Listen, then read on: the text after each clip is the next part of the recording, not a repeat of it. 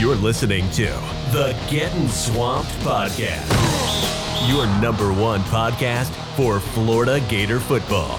Scared money don't make money. That is correct. Scared money does not make money, especially at the University of Florida. Welcome, folks, to episode three of the Getting Swamp podcast. This is none other than your boy, David Soderquist. But first off, uh, before we get into the game changers, I'm, I, I'm going to discuss game changers and phase two identity on this podcast. But first, before we even start off, as Gator Dave would say, we got to commit. Yes, sir. Four star Arlis Boardingham commits to the University of Florida over Oregon, a six foot four, 220 pound athlete from California, ranked as the 492nd player nationally on the 24 7 sports composite, and a four star per 24 7 sports, their lone rankings as well. A three star per rivals, a three star per on three. So, pretty much across the board, he's a three star 24 7, giving him a little bit more credit here with a four star. He runs a 4.65 second L cone drill and has a vertical of 33.8 inches. These are all verified stats per 24 7 sports. Uh, and, and let's be honest, man. It's something you like to see. Some thought he was a heavy Oregon lean. I did. I thought he was going to Oregon. I mean, in California. Oregon's right up the street. I honestly thought he was going to Oregon. Instead, he shocked me a little bit and chose Florida over Oregon. So Florida once again competes against a powerhouse recruiting program known for getting top recruits. A kid, like I said, all the way in California, who chose traveling thousands of miles out of the state to come to Florida instead of just going right up the road to Oregon. Florida has now won recruiting battles against Georgia, Alabama, Oklahoma, Notre Dame, and now Oregon in a transition class. Can we say recruiting is getting fun again? That's it's crazy. For a transition class, you're competing with the most prolific programs that are always in the top 10 or top 5 every year in recruiting, and you're taking kids away from them. That's great. Now, it, it could be because Mario Cristobal left Oregon, went to Miami, but the kid could have went to Miami and followed Ma- Mario Cristobal there. He's already going to Florida, right? So Florida actually competed against Oregon and Mario Cristobal and, and got this kid to come to the University of Florida. So hats off to Billy Napier and the staff, man. They're really, really, you know, giving us hope for especially for the 2023 class, man. I, I just this staff is just amazing in so many ways. I, I can't even say it, but right now, let's let's get into the game changers part of this podcast. And, and first off, what is a game changer? you know, when the title first came out, I, I kind of laughed a little bit uh, when it said game changer coordinator. I was like, what is game changer coordinator? What you have to be clear and tell us what a game changer coordinator is. And uh, apparently it's special teams. And, and, and that's true. And, and I like the fact that Billy Napier tabbed that title game changer. Everybody thought it was silly. They laughed at it. But if you look at it, you think about it, special teams, and I've said this a lot, special teams change the outcome of a game consistently. And I, and I, I don't know how many times I harped on special teams when Dan Mullen was the head coach here and how it could have saved us in so many games. And, you know, finally, we're getting a good emphasis on special teams. Now, let's see. Let's go back to the 2006 game against South Carolina. Everybody, quote unquote, that the cock block game. and that's not for me. And excuse the language on that one because I try to keep it clean here, but every now and then maybe something slips out. Go back to that game. Without those blocked field goal attempts, we, we don't win that game. We don't go to the national championship. We don't play Ohio State and blow them out in blowout fashion and win a national championship, losing to South Carolina in that game. Let's look at this year. Look at the Kentucky game. You lose the game 20 to 13. What would have happened if maybe we had a kickoff return for seven points? 20 to 20 right there. We're in a tie game against Kentucky and we have a chance to win the game.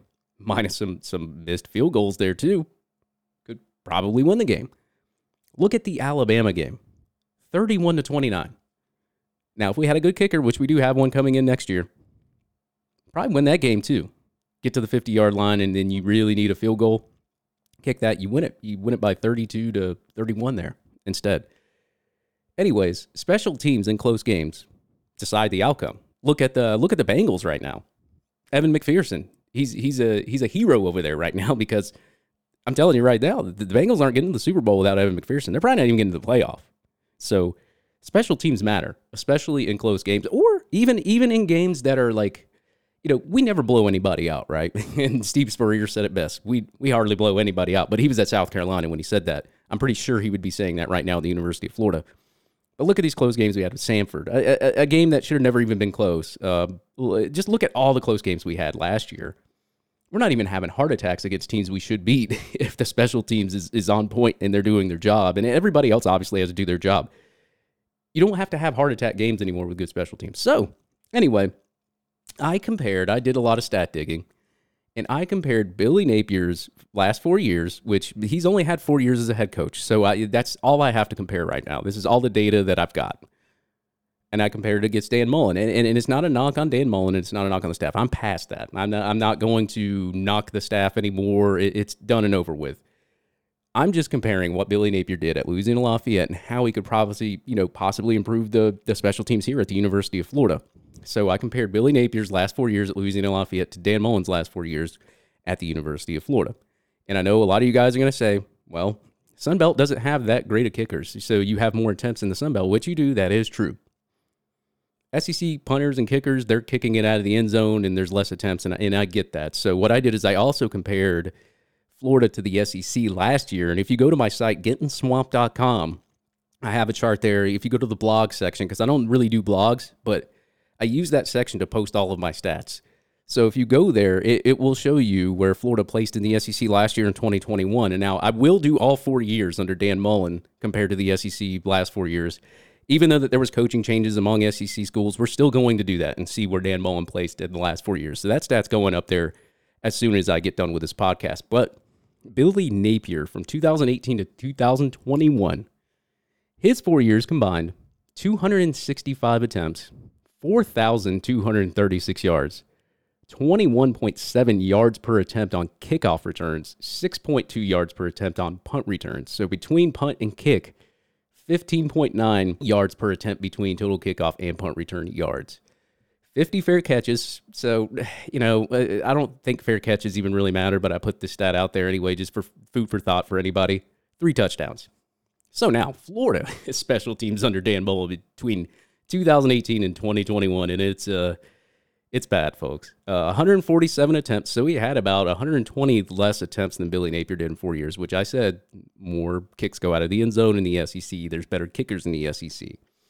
1,707 yards. So in four years, Dan Mullen had like one third of what Billy Napier had at Louisiana Lafayette. 16.3 yards per attempt between kickoff returns, which is about five yards less than what Billy Napier had. But he actually outdid Billy Napier on punt returns. He had eight yards per attempt on punt returns. So between kickoff and punt returns, 12.1 yards per attempt between kickoff punt returns for the past four years, 104 fair catches. So he had double the amount of fair catches that Billy Napier did and only two touchdowns. So he had one less touchdown than what Billy Napier did as well. So I did an SEC comparison in 2021. Like I said, if you go to my site, you can see the full chart, you can see everything. Florida would place ninth in the SEC with 579 total yards, which would actually be Mullen's best season between kickoff and punt return yardage. Let's look at 2018. He had 460 yards. 2019, he had 255 total yards for the whole year between kickoff and punt returns. 2020, 413 yards. So this is his best year, 579 yards, his best year ever at the University of Florida. Ninth in the SEC. Not good. Not going to get it done. Florida would also place 13th in the SEC in total yards per attempt, 11.8 yards per attempt. Like I said, I have these stats posted on the site.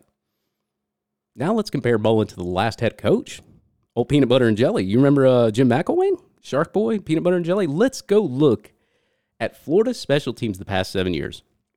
Under Jim McElwain in 2015, 1,139 yards, two touchdowns, 12.4 yards per attempt. You guys all remember Antonio Callaway, one hell of a kickoff returner, by the way.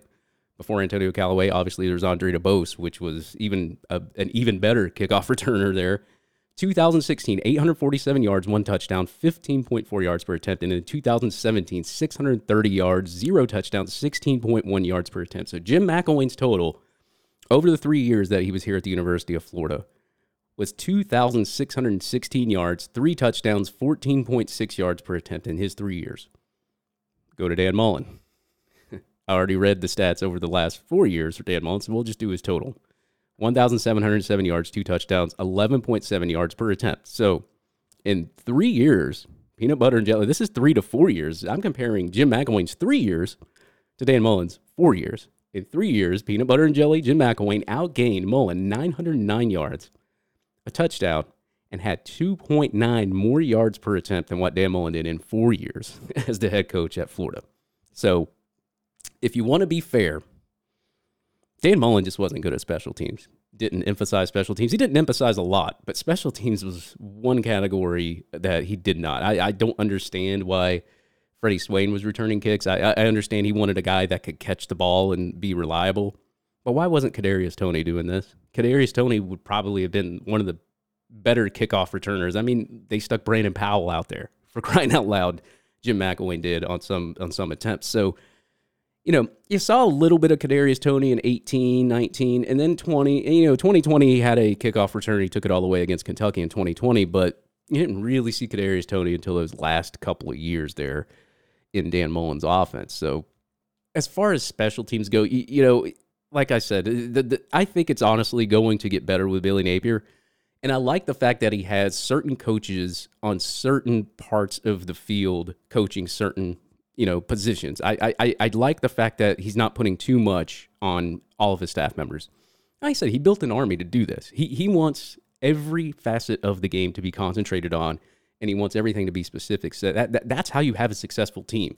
You have to be able to concentrate on one thing at a time. And if you're concentrated on one thing at a time, it works wonders instead of having to try to do three different things at one time. So, anyway, game changers. Now let's get into the kicking game. You know, kicking was not good last year. We all know it wasn't. Jace Christmann was not the best kicker. Uh, you know, Evan McPherson goes to the NFL. It was actually unexpected that he would go to the NFL. So I, I'm assuming, you know, Dan had to go, obviously, had to go to the transfer portal, get somebody, but I'm assuming Dan didn't expect that either. So I don't know. Uh, I have no clue how that happened or when it happened or whatever, but you know, Dan Mullen really had no choice. So he had to go to the transfer portal and get a kicker. So let's go into the kicking game. Throughout Florida's history, the most accurate kicker when it came to field goal attempts was Eddie Piñeiro. I miss Eddie. Don't you guys remember him? He was the best. we, I think we had Austin Hardin before him, and it was just terrible. Our kicking was so bad. And then we got Eddie Piñeiro, and lo and behold, man, one of the most accurate Florida kickers. He would end his career at Florida in 2017, making 88.4% of his field goals for 170 points in field goal points. In 2018, the guy that came after Eddie Piñeiro would be Evan McPherson.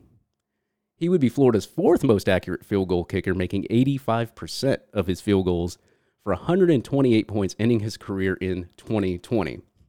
Dan Mullen, as I said, would grab Jace Christmann from the transfer portal, a Mississippi State transfer who would go 18 for 19 on extra point attempts, but only three for six on field goal attempts. Christmann would also rank 26th out of the 31 kickers from 1976 to 2021. So not very good in the kicking game last year at all whatsoever. So who does Florida turn to in 2022?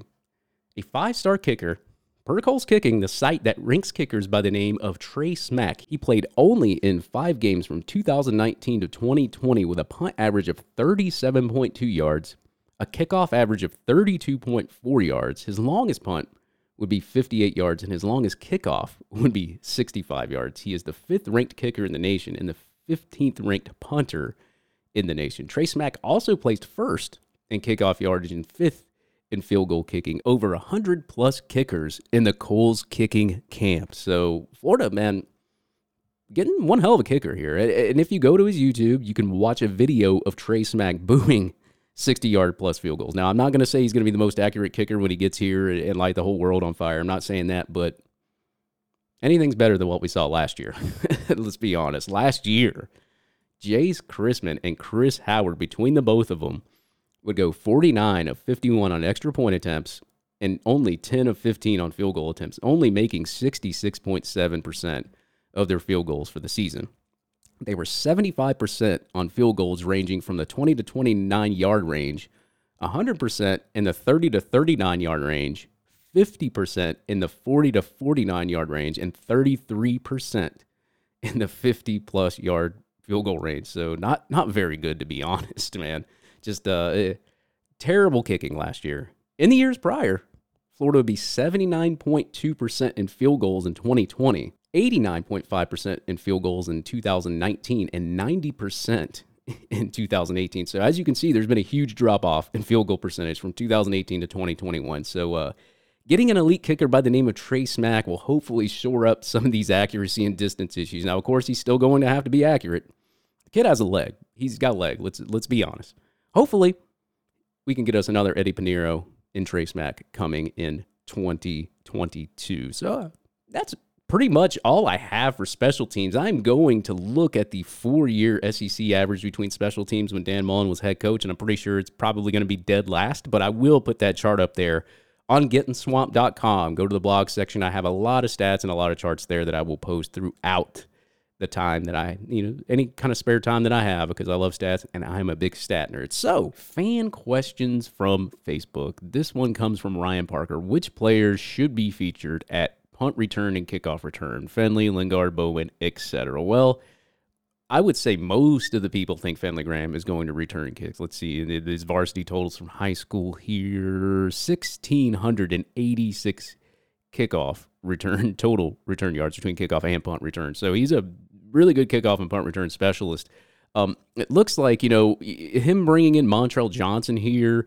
It, you know, if you go back and you look, and I, and I did some research on this question before I answered it. If you go back and look at Louisiana Lafayette when Billy Napier was there, most of his return guys, most of the guys that got attempts were either running backs or cornerbacks. So, you know, Fenley Graham played cornerback in high school, but he did play special teams as well. He did a lot of things in high school. Very athletic guy there. So I would expect him to be the the, the return guy.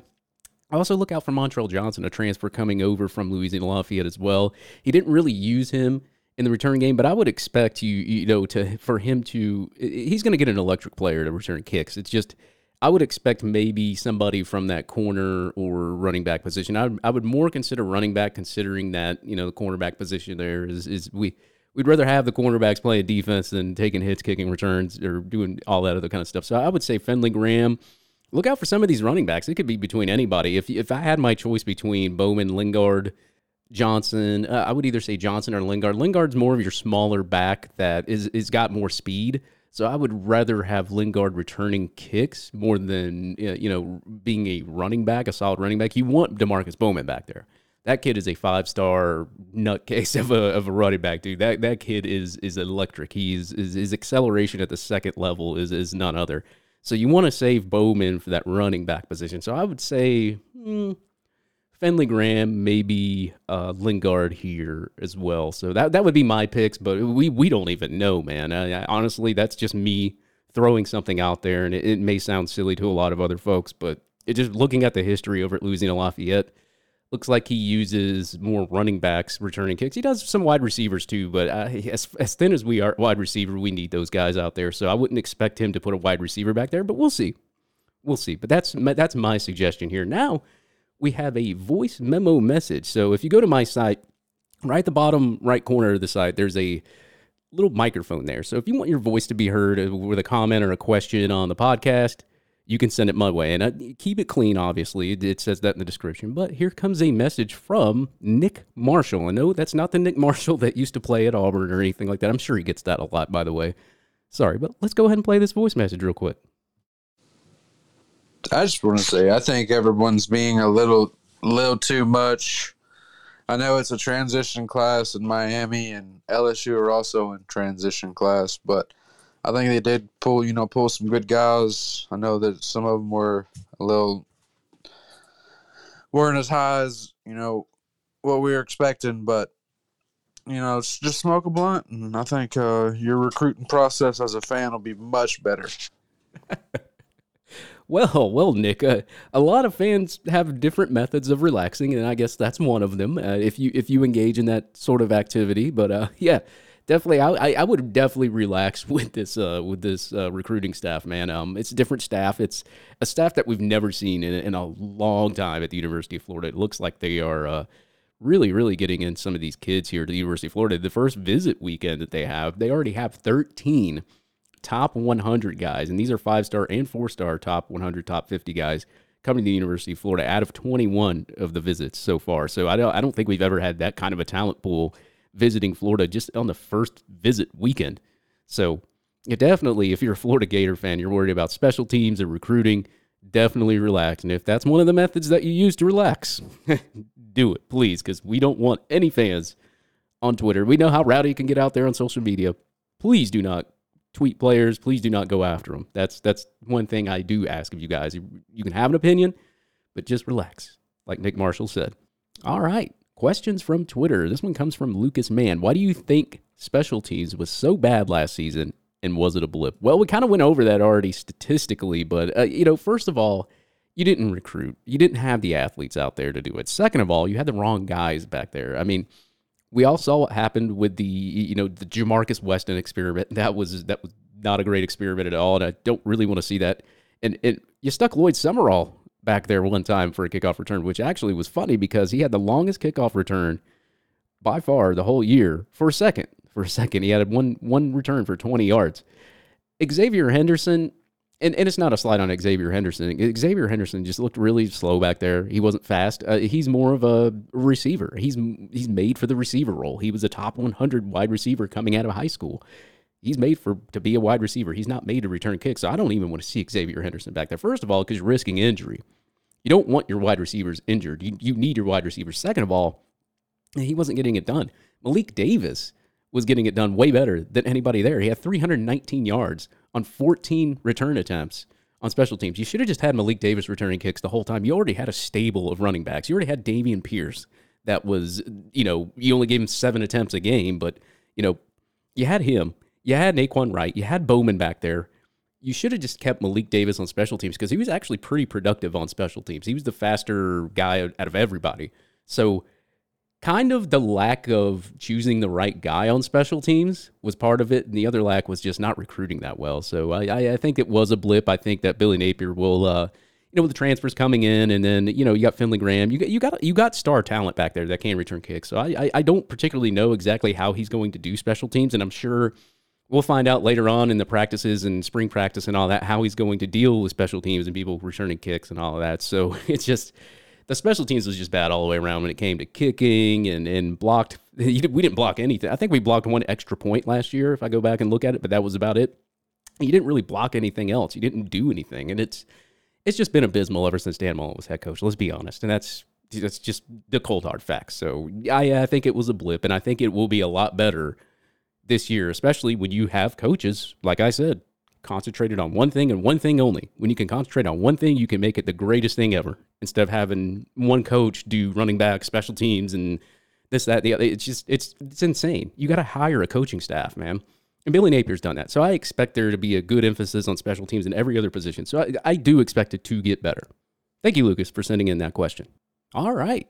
Phase two, Billy Napier took to the media at 11:30 on a Friday, talking about phase two, the identity phase in his presser on Friday. And we will get back to that on the second part of this podcast coming up. Need a sign for your company, your man cave, your live stream, or podcast? Give my guy Brandon White a shout out at White and Sons Wood Carving. He has the best handcrafted signs nationally, all custom fit for your needs. With state of the art paint and epoxy, you can have that glow of your sign too with some custom LEDs as a package as well. Give him a shout out on Twitter at WS Wood Carving. You can also follow him on Twitch and check out his Facebook page at White and Sons Wood Carving. Top of the line signs made from scratch.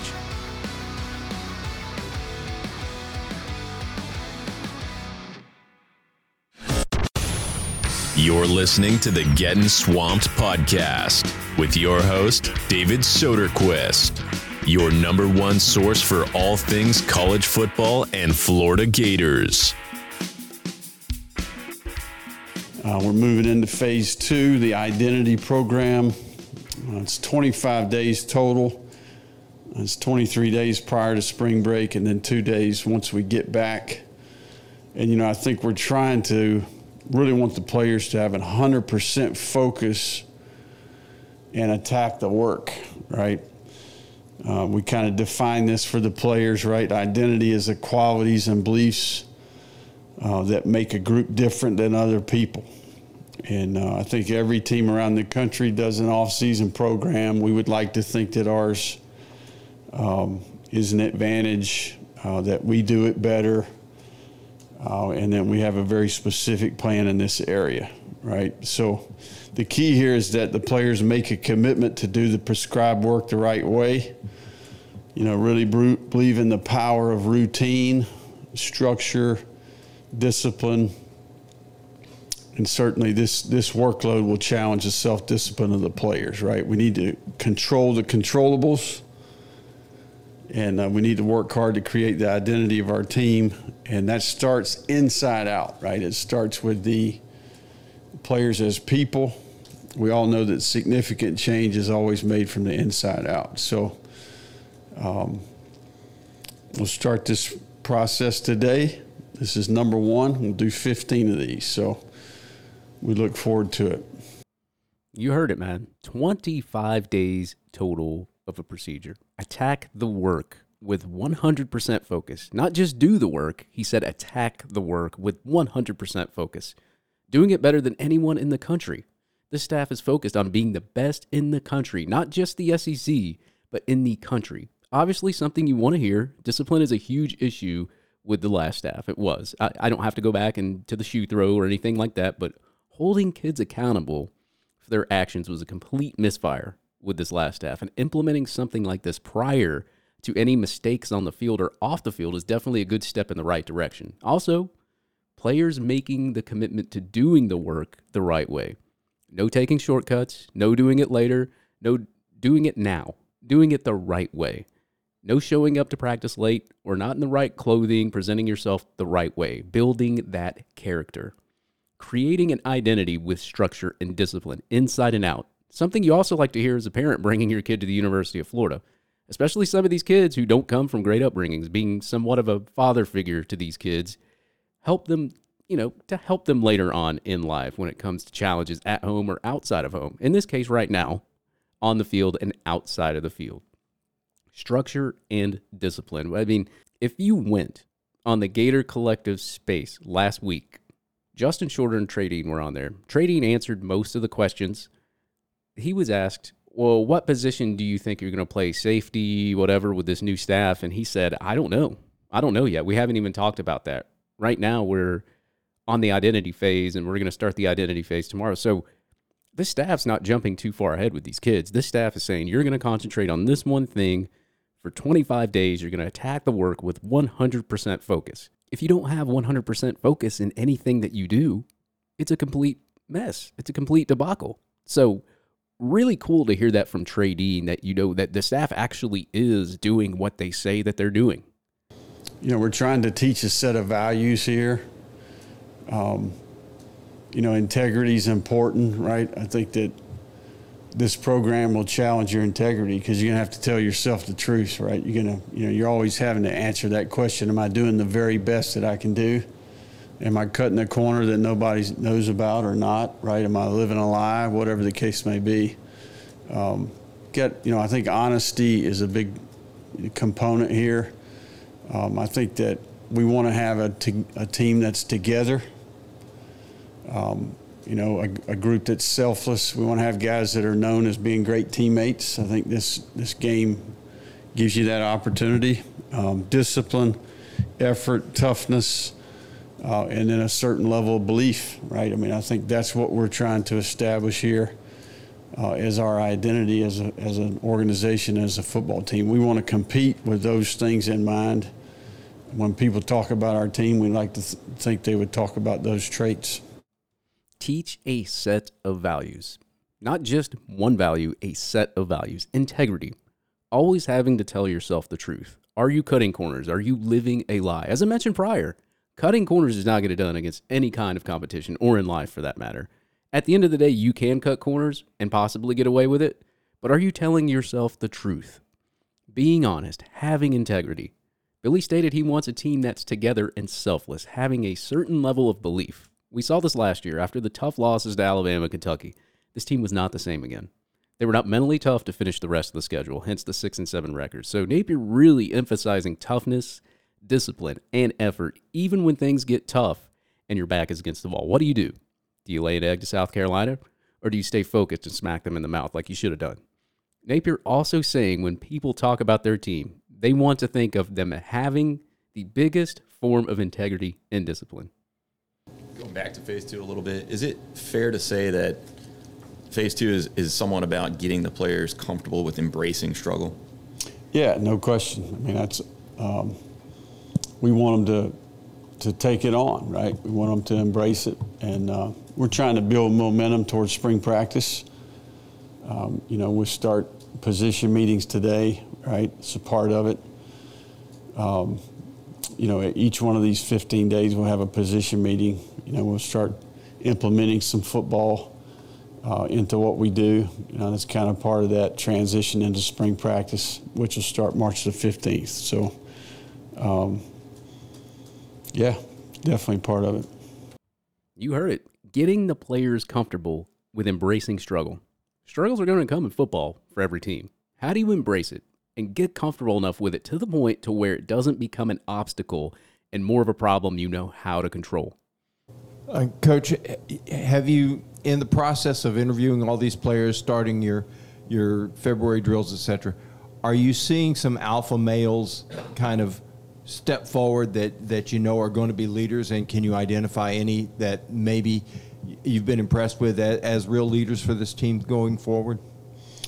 Yeah, I definitely think that um, there's a consensus amongst the staff and, and uh, even the players, right? I mean, that's really what matters is, you know, who are the players that are respected. And I think the big, um, we, we have a little bit of a pulse of who those guys are. I think we spent a lot of time talking to the team about, you know, the, the way you put yourself in, position to be a leader is you do that with your example. It's the most powerful tool that we have for them to be consistent, for them to establish some credibility.